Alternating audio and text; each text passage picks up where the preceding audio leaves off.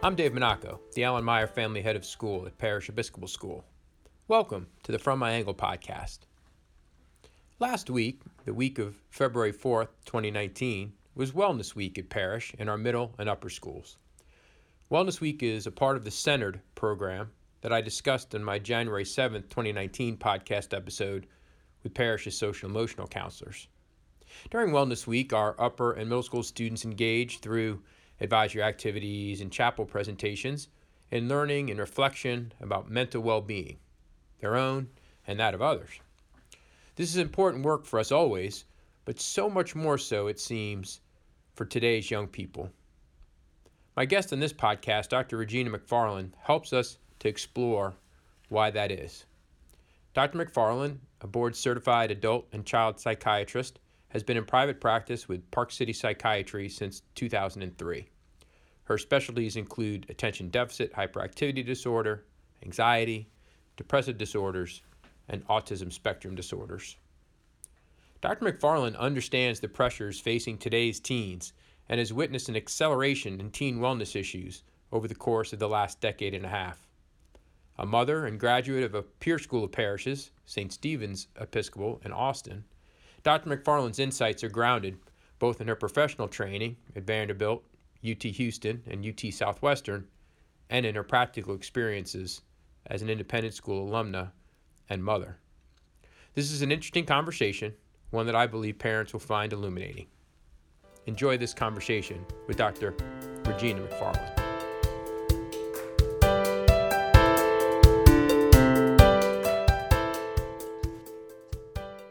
Regina McFarland, thank you for joining us on the From My Angle podcast. We sure are glad to have you. It's nice to be here. Dr. Regina McFarland uh, is with Park City Psychiatry, is a child psychiatrist, and also works with adults and um, knows a lot about the state of the adolescent here in the Metroplex. So we're going to pick this uh, apart a little bit. But Regina, give us a little bit of your backstory professionally and you know how you came to this work, which you've been doing for almost two decades now here um, in the area with with young Absolutely. people.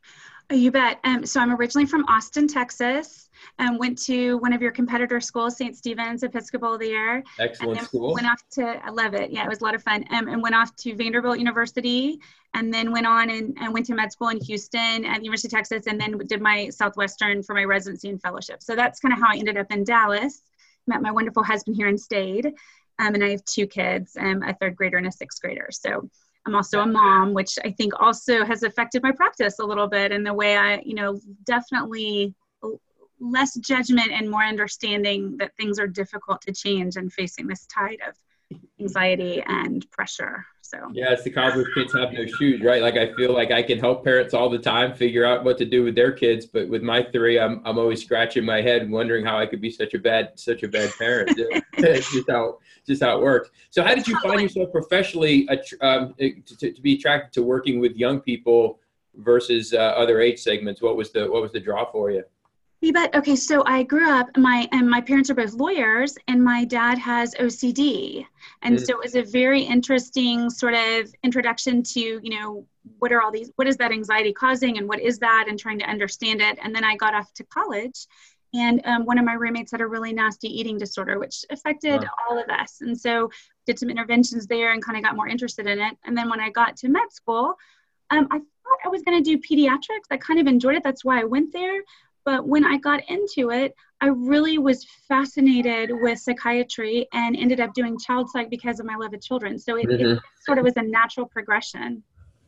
Absolutely. And, and uh, you really couldn't be doing more important work at a more vital time because we're going to dig into this conversation about uh, I'm uh, kind of near, nearly 30 years into a, a career in education and, and uh, followed in the footsteps of a of a dad who was in the business for over 40. So I call myself at times a, a bit of a, a, sociologist of, of independent school education, was an independent school kid myself like you. So, I mean, I've kind of seen this arc over, you know, half a century of uh, what it felt like to be in independent schools and what it feels like now and where adolescents are in this day and age. And um, I'm just going to get our conversation going with um, some pretty, um, I think, dramatic statistics. You may have some to complement this uh, as mm-hmm. well. Suicide now is the third leading uh, cause of death for 15 to 24 year olds across uh, the United States.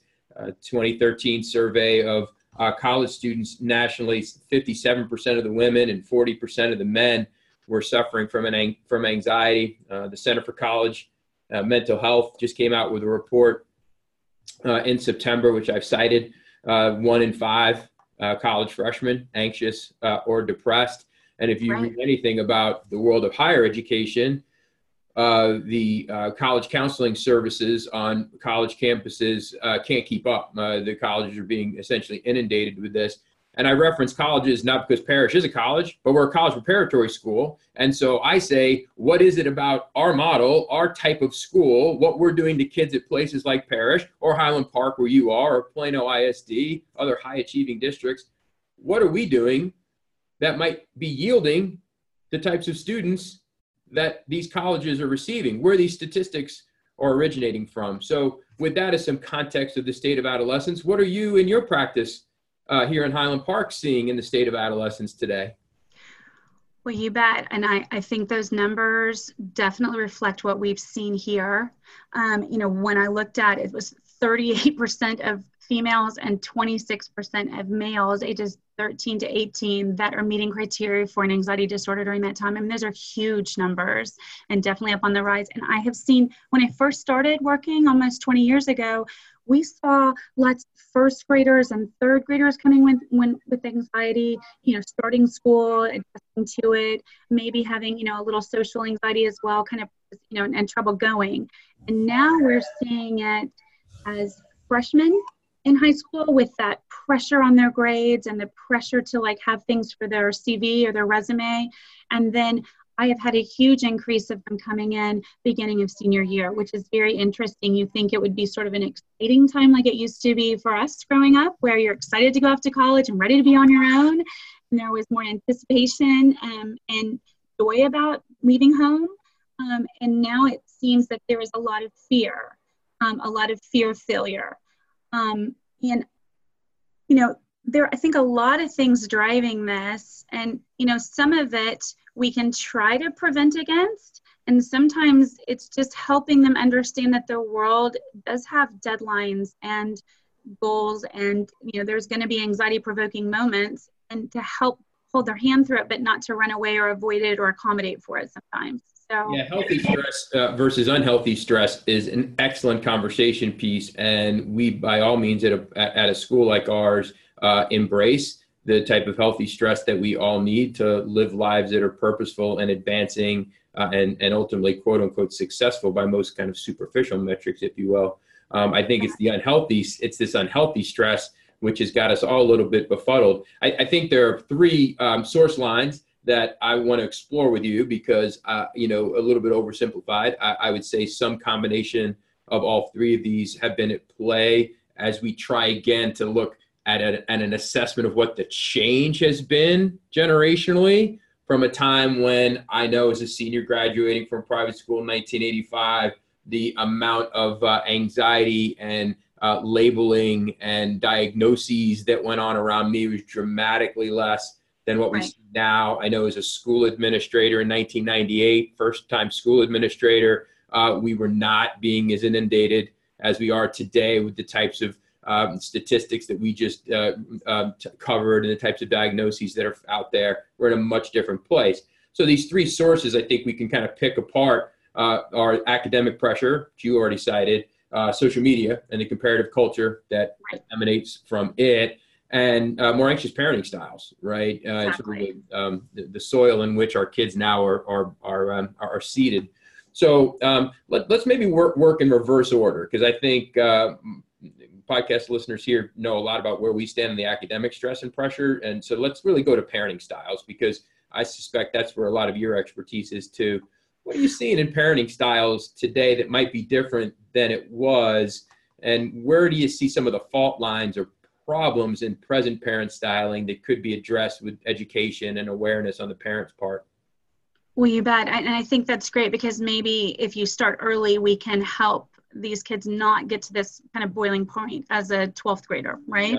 Yeah. yeah. So, in terms of parenting, you know, we've we've got more working two family, you know, two parent working parents, and mm-hmm. that I think leads to a little bit of guilt with parenting you know feel especially guilt-ridden mothers on some level feeling like they are working too hard or not spending enough time with their kids and so then there is a tendency to be overly lenient or overly indulgent to make up for it and um, and so that lack of boundaries and the uncertainty of too many choices um, can be difficult for kids and actually leads to a lot of anxiety. There's a lot less authoritative parenting and a lot more do whatever you want, you can be whatever you want. And, you know, while that's the outward message, the message from the schools are you have to do this, this, and this, or you're not going to get in. So there's this discordant kind of message where they don't know what to do. Mm-hmm. I think that's part of it. And I think, um, um, I think there's more of a focus on material status. Um, and we talked a little bit about affluenza and, and, parents wanting to give their kids a leg up, wanting to do everything they can for them. But what gets sacrificed is maybe the kid's own confidence or ability to make independent decisions or to solve their own situations and think on their feet. And so when when I looked at, you know, what might actually help your kid to not be an anxious, high schooler and not to kind of have these panic attacks coming on or this feelings of inadequacy. Mm-hmm. The first thing they said is, as a parent, we need to stay as calm as we can, right? Because there's a tendency when they come at you with anxiety to come right back at them with more emotion um, and to try to model it first for them. Um, and to not avoid anxiety provoking situations with them to go at it head on. Don't put it off, don't delay it, but help them tackle a situation and go at it, but don't do it for them. Um, and then this conversation, and I think maybe our parents were really good at this. Um, I remember hearing, you know, as I got older and older, there's always going to be somebody prettier, smarter, richer, um, you know, maybe better at a sport, but I want you to be well rounded. I want you to be um, good at lots of things. You don't have to be the best at anything. And focusing on hard work what are, more than the outcome. Um, I think that really helps kids. If they studied hard and worked hard and maybe they made a B plus instead of an A, they're not going to go and feel like life is over as they know it. Do you know that because you're proud of them and they they've done what you asked them to do and the focus is on learning how to study and improving rather than making straight A's or you're a failure. Yeah, I think there's so much that you said there that's substantive and worth uh, scrolling back through a little bit. The first about this notion of authoritative parenting. Now, for parents not familiar with the lingo, authoritative parenting may sound draconian or harsh. Authoritative parenting is actually not that. Authoritative parenting is really around setting consistent limits with your kids, right? In other words, right. uh, the, the, the, what kids crave, especially at the young age to which you're referring, Regina, are uh, a set of known uh, expectations, not overly harsh ones, but ones that are consistently upheld. And when they begin to waver, or when at the first temper tantrum or pushback there's indulgement or enabling, uh, then what the student gets uh, is the permissive parenting essentially, and they are right. not able to set up structures for themselves that create the kind of autonomy to which you're referring. This notion of agency or autonomy, where the parent doesn't have to fix the problem, the student can. So, authoritative parenting, if you read on it, you can Google it and read folks like Dr. Robert Evans and others who write really well on that. Um, is really, I think, a critical uh, a critical piece. Well, and that's perfect. So it's it is okay to set limits with your child. It's okay to tell your child no a lot. Um, and it's okay if they are not very happy with you sometimes because the goal is not for them to like you. The goal is for them to have good rules, good limits, work hard, and be a productive adult who can launch successfully into the world and not need you for backup 24 7 or not understand what the rules are and not function well within society. So this this notion of affluenza, which you also cited in your first response, I think deserves some attention. And again, I, you know, just parents, you can do your own research on this if you're listening. Affluenza rather than influenza uh, is talking about really this notion of kids who are coming from conditions of affluence or high resource, which is inarguably the North Dallas set by any medium metric right. or measure. Uh, the kids in this in this area and region are of resource. Uh, and what affluenza creates is uh, essentially a, a, a, a, condition of uh, lethargy and sort of uh, expected um, entitlement. You know, expected yeah. entitlement. uh, when it comes to uh, the types of uh, course of life decisions that uh, that students are encountered with. And so, um, uh, Suniya Luthar out at uh, University of California has done probably the leading work in affluenza, and I certainly would read up on it. It is it is an interesting phenomenon, one that I think those of us living in well-resourced communities need to be able to, to, to check ourselves on. And again, it basically gets back to the idea of setting limits having expectations on kids to carry some of their own weight, uh, both in the academic fold, but also around the home. Uh, and essentially having them understand that life is not going to be laid before them on a silver on a silver platter, as it were, right, or a gold platter to right. the affluent. And, and it helps it helps to build their confidence if they you know are not good at something or working towards something, and then you say, hey, you know, I know you want this, but I'm not going to give it to you until you finish this thing that we both want that would be good for you. Mm-hmm. And if they work towards that, whether it's a new lacrosse stick or it's, you know, something that they want, you're sort of, they're working hard to achieve it and then they get the ownership of earning it rather than it's just sort of given to them and an expectation. So you're setting up this idea that you have to work hard to get results, right? Yeah. And that that helps them understand that life is not going to be handed them and they have to work and go to class and go to school and that college is a privilege and that we would like to help them with it but it also can be taken away if they don't go to class don't go to school or you know or don't make their grades and then they're going to have to figure out another way to get there so yeah.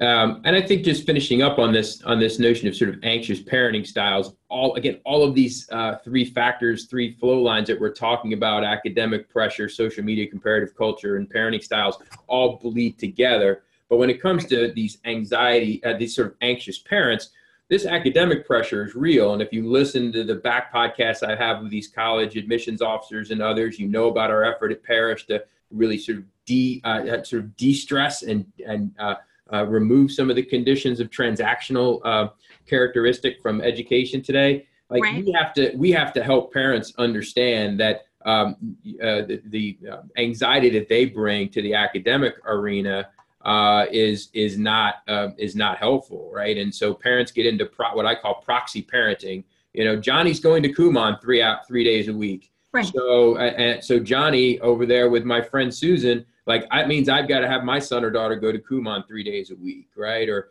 uh, you right, know, it's com- comparative. Am I doing more than everyone else? Parenting, right? Like I, am just gonna I'm just gonna do what the other parents are doing. You know, uh, Sally's going for a five day mission trip uh, with church. So uh, that must be the thing that we have to do because the the window to get into these colleges has gotten so narrow and and so challenging to get into these sort of very top quote unquote best schools uh, that parents feel incredible anxiety and so we urge parents i urge parents to define your personal parent and family's true north.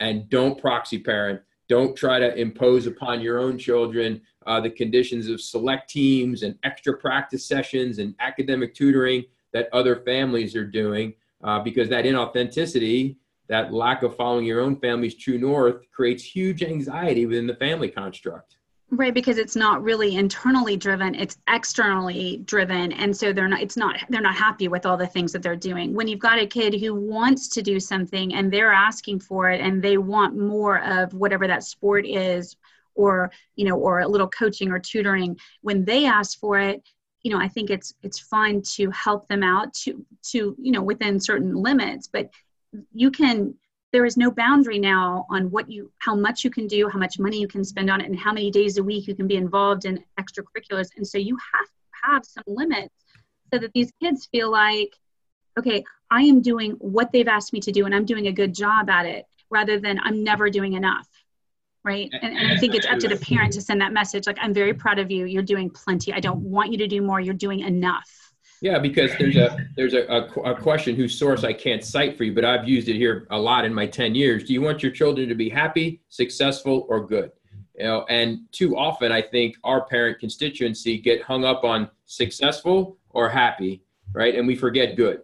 And really, at the end of the day, where in my estimation, at least this is how my wife and I parent with our three boys, we spend a whole lot more time on the conversations of excelling at being good, like being a good person who gives his or her best effort at those right. things that are of greatest passion and meaning to him. The success and the happiness are essentially um, tied to that. They are outcomes of pursuing goodness. But when you worry about success all the time, yeah, but if he doesn't take those extra math sessions or doesn't go on that mission trip, he's not going to get into college X, Y, or Z. Again, that's an external metric of success, quote unquote, that's being imposed upon the family and the child. And I just feel like if you just take that question, you know, happy, successful, or good, and sort of ruminate on where your family's priorities are, and then set sort of authentic goals, in my estimation, really around goodness rather than the other two. You, you, can find yourself in a much happier state of mind generally with your with your with your children and in your family construct and that's that's a great way to be in and you know to have integrity to have a strong work ethic and to be kind to others. I mean those are wonderful life goals that get you probably further than almost anything else. And it's a nice message that doesn't have a hundred extra things you have to think about. It's a nice clear message to send your kids. But again it's easy for you and i it's easy for you and i to hit, sit here as professionals and talk about it. We probably both right. struggle at it in our homes at time. And this gets to the second flow line which is this social media comparative culture. It has become so much harder because of that. on yourself and your your own personal journey to being good to being the best version of yourself it's hard to focus on that for the young people today when a flip of their snapchat or a scroll of their instagram uh, or a look at their parents outdated facebook page you know right conveys right. all these conveys all these images to them of uh, sort of perpetually happy perpetually handsome or beautiful perpetually right. talented peers surrounding them, right? Which is all we get on social media. So, what are you right. telling families? What are you telling them today about social media and that comparative culture? Well, and, and I think, you know, I, I think you're exactly right. It leads it leads to some depression and some anxiety. Um, in general, and there's a lot of social comparison. Am I pretty enough? Am I, you know, rich enough? Do am I doing the things everyone else is doing? And this FOMO or fear of being left out all the time. Um, and then this, uh, uh, you know, questions about their body image, where mm-hmm. you know mm-hmm. half the people on Instagram have had multiple plastic surgeries, and these kids are trying to look like that or emulate that, and it's not natural or kind of a standard. You know, they think they're supposed to look like that, and they don't. Um, and it's also increased social media is leading to less face-to-face time, uh, less going out, and less mm-hmm. sleep, and more of this ambiguity about our relationships, like. Um, you know, if someone doesn't text you back right away, there's this anxiety that builds. Are they mad at me? You know, um, ha- if I upset them somehow, what does that mean? Um, there's more like, you know, it's not very cool to be open up front and say I like you on a text. They usually send emojis, which are vague and have different interpretations, or a little mm-hmm. text here and there. But there's no commitment anymore and clarity with with conversations that you do on the phone or in person. And so I think all of that in addition to the fact that this is all coming from not parents. This is coming from your peers, and peers have a tendency to lead you astray, go down a rabbit hole, and be interested in totally different things than your parents want for you. And so that influence has become huge. And they're saying if your child is on social media for more than three hours a day, that it leads to, and the more they're on it above that, increasingly progressive depression mm-hmm. and isolation. And so, you know, and I try not to focus on the time as much as what are they spending all their time on? Mm-hmm. Is it a productive website? Is it something that they're designing or creating? Or is it, you know, or is it something that is mindless scrolling on Facebook and they're mm-hmm. just upset when they get off because they see the post from the weekend that they weren't included in, right? And how do they feel after they see it? And if it makes them feel bad, well, maybe we should cut back on that a little bit. So, um, you know, I think they need to understand the kids need to understand a little bit better how they feel when they're looking at things and what it's doing to them and then to kind of assess it every once in a while with a parent and say okay like if you're upset about this maybe we need to cut back a little bit on your on your uh, you know your instagram time um, because honestly you're you never are happy when you get off the phone you know? I mean so you know while it's good to help set up plans it also is very bad when you start um, seeing what everyone else is doing and you feel bad about that so you've mentioned some uh, really good advice to uh, parents about either hours in a day or quality of site that children are going to. When it comes to onboarding kids to social media, you've got younger children than I, for example. We were mm-hmm. kind of 13 years old or eighth grade. Generally, was about the time that we said you could have, for example, a you know a cell phone. Are, are you uh, are you in a particular camp when it comes to uh, when parents should empower students with uh, sort of a mobile technology like that? You bet. I mean, it is interesting. We're seeing it younger and younger. And now, you know, there's fourth grade and fifth grade and sixth grades kind of become more of the norm than eighth, which it used to be, or even 16 when you got your car, which is how this sort of started, right? Um, and I will say most of the schools have moved towards a platform of you cannot have your social media available um, at school or on campus until eighth grade. So I think that is still, I, I think that is the goal even though kids are now getting them younger, I think they need to be picked up certainly at bedtime and they should not be um, taken to schools before that because it decreases their time of talking to each other, even if they're allowed on campus. There, on the flip side of this, I have had a lot of pushback from um, some very conscientious parents that the ones who have waited till eighth grade or ninth grade are feeling like because the other parents have allowed it in sixth, um, that their child is being left out on the texting and the social connectedness or the FaceTiming. Um, and it, you know, it's creating a little bit of a social mismatch here where you're trying to do the right thing, but then your kid is not included. And so you get this mixed message like we all have, creating anxiety about what do you do? Um, and I think, I think absolutely you need to pick your your um, devices up at bedtime. There should never be a phone in your kid's room because, in my line of business, I will tell you multiple times a year, we get the problematic photos or pictures or mm-hmm. or students reaching out to another student in crisis, which they're not capable of handling either. You know, and so if you have their phone, you can help intercede that and and keep something that is way too adult, mature, etc., away from your kid. So that's a place where I think good parenting comes in with a limit of taking it up, even though it's hard to do it, and even though they fight you, I think it's worth doing. Um, in terms of, um, you know, a lot of classes have kind of sent around contracts to try to get a unified front for we're not going to give cell phones till eighth grade. Um, and, and that I think has worked in some grades. And if you are a parent who really believes in that, you can try to send around petitions to try to have people sign and have them adhere to it. But um, I think that helps. Um, but more than that, I think you definitely need to be connected and know what they're on and be willing to take it away if they do something that looks dangerous or if they, you have to be on the sites they're on and, and watch it. Not, yeah. not religiously, but enough that you know what's going on. Yeah, to be to be familiar with it, we have a central charging uh, rule, you know, in the kitchen for all our devices. Uh, the other theme of that, uh, in, in, terms of just not only being best practice for um, monitoring uh, social media site use, is just it promotes healthier sleep. So this the the sooner you get the device out of the uh, child's hands, frankly, the adult's hands in the evening as well, uh, sleep is going to be quicker and sounder um, and you and that we know is vital to well-being um, also. So um, another good reason. Uh, to, There's some monitoring devices that help to like Safer Kid or some of the mm-hmm. Disney Circle devices, things like that. They can kind of help with making sure that you are alerted if there's something inappropriate, but it kind of helps you not to be on it all the time and watching yourself, you know, and like having to police it. Yeah, and so I mean, again, the third theme here is is the one that uh, you know probably everyone is m- most familiar with, and, and, certainly has heard a lot about here at Parish, as we've said. You know, uh, preparatory education doesn't have to hurt. You know, getting kids geared for the uh, complex global society that we talk about in our mission statement uh, does not necessitate uh, five hours of homework a night. It shouldn't yeah. mean that learning after seventh grade, as the research nationally shows, becomes less engaging and more transactional for kids that the way we use time, the way we sequence curriculum, uh, the autonomy that we give students, the voice and choice we give them to uh, determine what they're studying, and to a certain degree how they demonstrate mastery. Like all these things, if we break from some of the standard models of school, um, can, can be elevated, right? We can get kids to a healthier state of a state of mind. Uh, right. But you know, from your perspective, as you sit across from students who are talking to you about life in school today, what are some of the stories that you're hearing on the front lines from the young people that you're working with?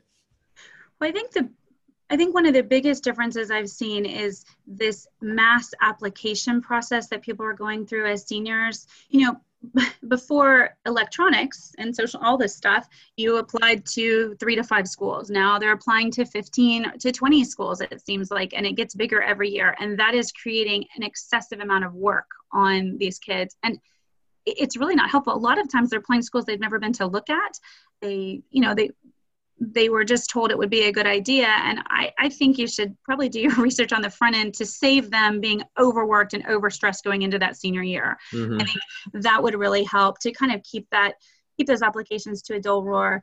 And I, I love the idea of having more um, electives during that uh, junior senior year where they can pick what they want to study to help them find an interest or to rule out things as well. I love that. Mm-hmm. And I think it helps kids feel like they are taking something they're interested in in school is not just something to be endured, but something to be enjoyed. Mm-hmm. Um, and then, um, you know, in, in addition, I think you you really have to um, I think you have to cut back on the choices for your kids a little bit. And that goes against really maybe you know what we've been taught in the past to like let them do whatever they want go wherever they want think about whatever they want. And i think that's a good thing to do early on but they also need to be told hey this school's out of our price range. Let's not apply there. Um, or um, or you know what? You're really good at this this and this. Let let me ha- you know talk it through with me. You're going to pick what you want to do but i think i can direct you in a in a more realistic path right um, and that's what parents are for. It's not just to be sort of you decide, I'm hands off, and that ambivalence that then kind of freaks these kids out going in. You have to have that ongoing conversation of, well, why don't you look at these schools because they're good at this subject, or you, you know, you're talking about you like the summer job you had. Why don't you think about business at these schools or what? It, it helps direct them a little bit. Um, because right now they have more choices than we've ever had. I mean, we've got kids deciding if they want to date boys or girls, if they want to, mm-hmm. um, you know, if if they want to be a boy or a girl, if they um, are they going to, you know, try drugs or vape or whatever. And there's too many choices and too much this negativity around them with school shootings, et cetera. So we try to kind of focus on some positive things in their life and what they're good at, and limit their exposure to um, things that I mean, they don't really need to be following every every negative thing going on in the world right now, and try to keep them productive and not necessarily, um, you know, more. You want them talking, but not uh, over involved in things that are just going to stress them out all the time.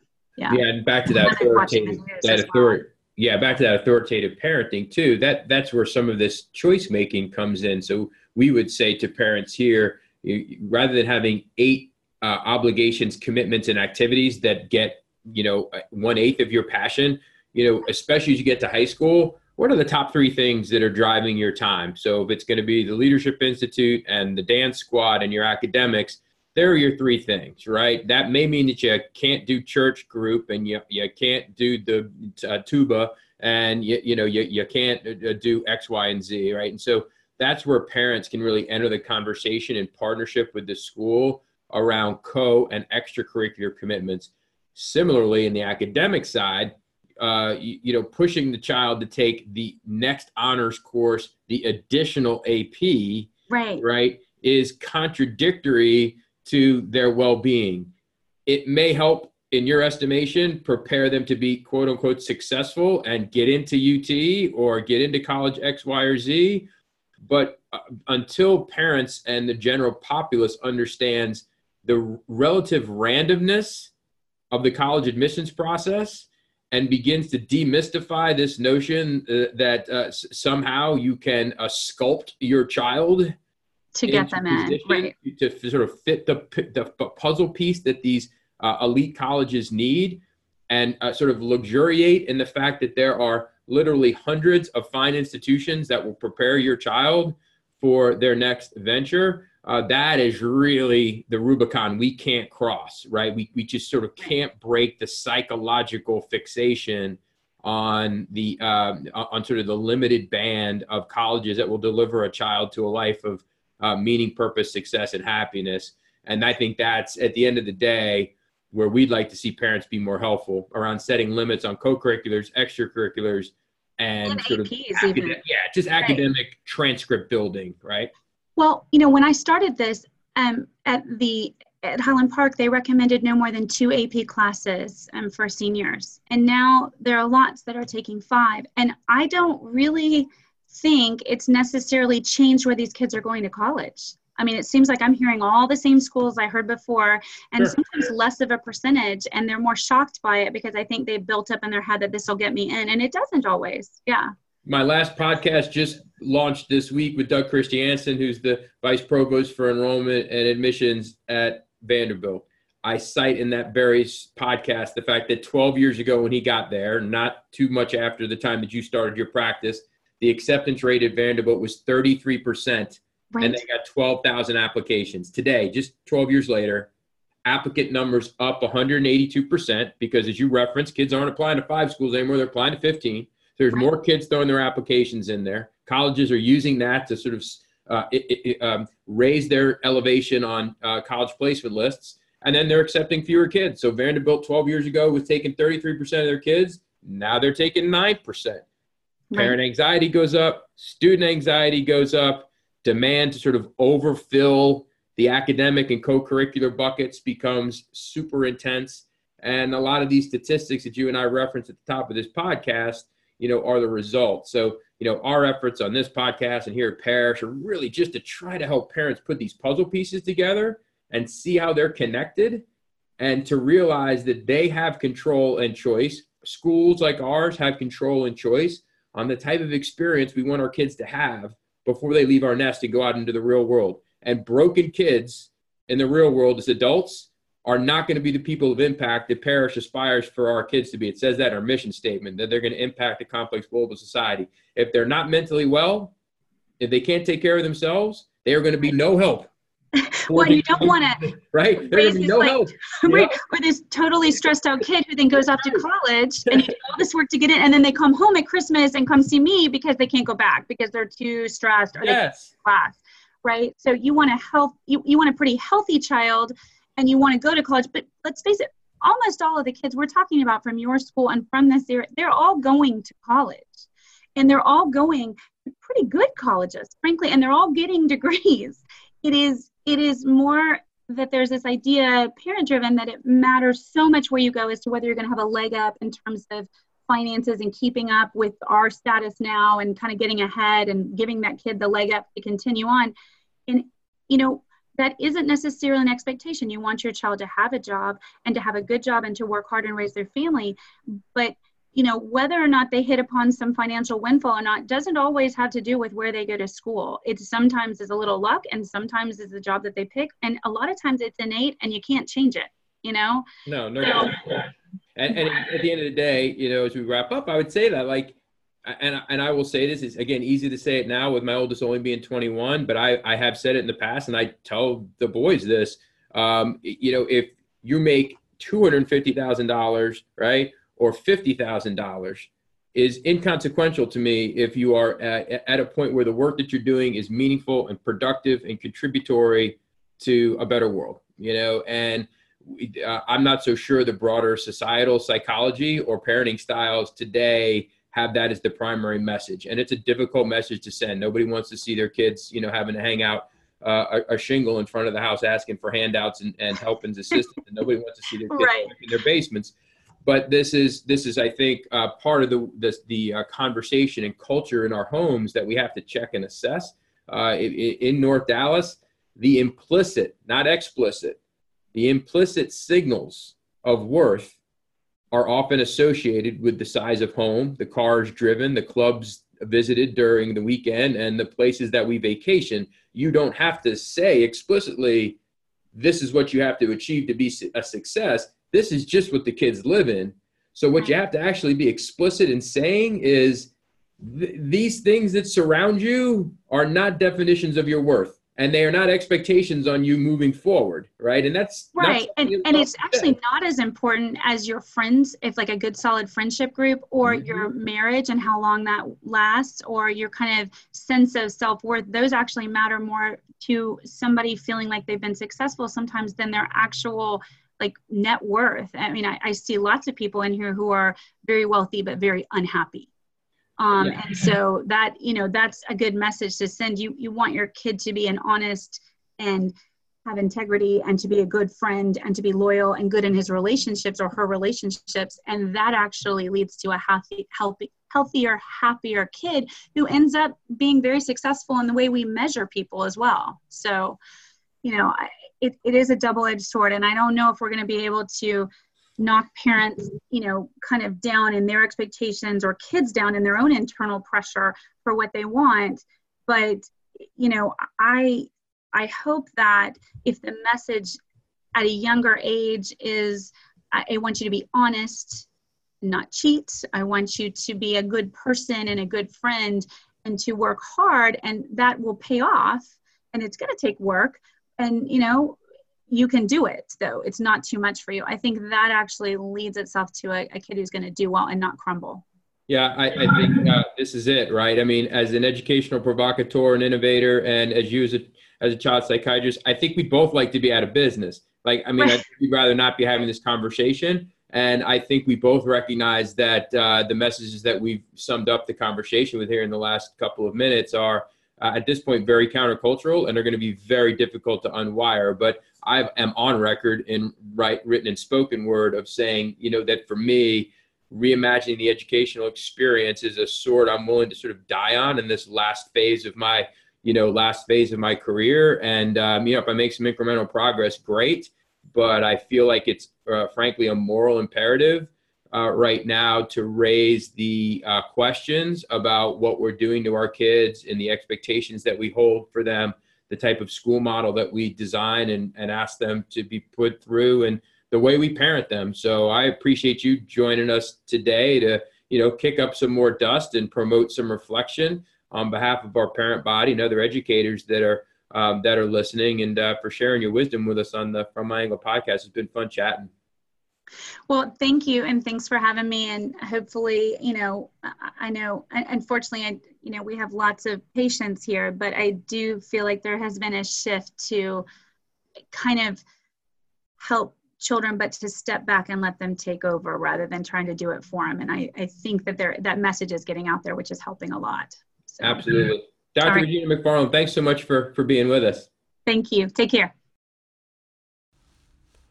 Thank you for listening to this edition of the From My Angle podcast. Please share it with friends and colleagues in your network. I am so excited to have Jeffrey Selingo on my next episode of the From My Angle podcast. Jeff is one of the nation's leading thinkers and writers on higher education and college admissions. You will not want to miss our conversation. In the meantime, thank you for listening to the From My Angle podcast.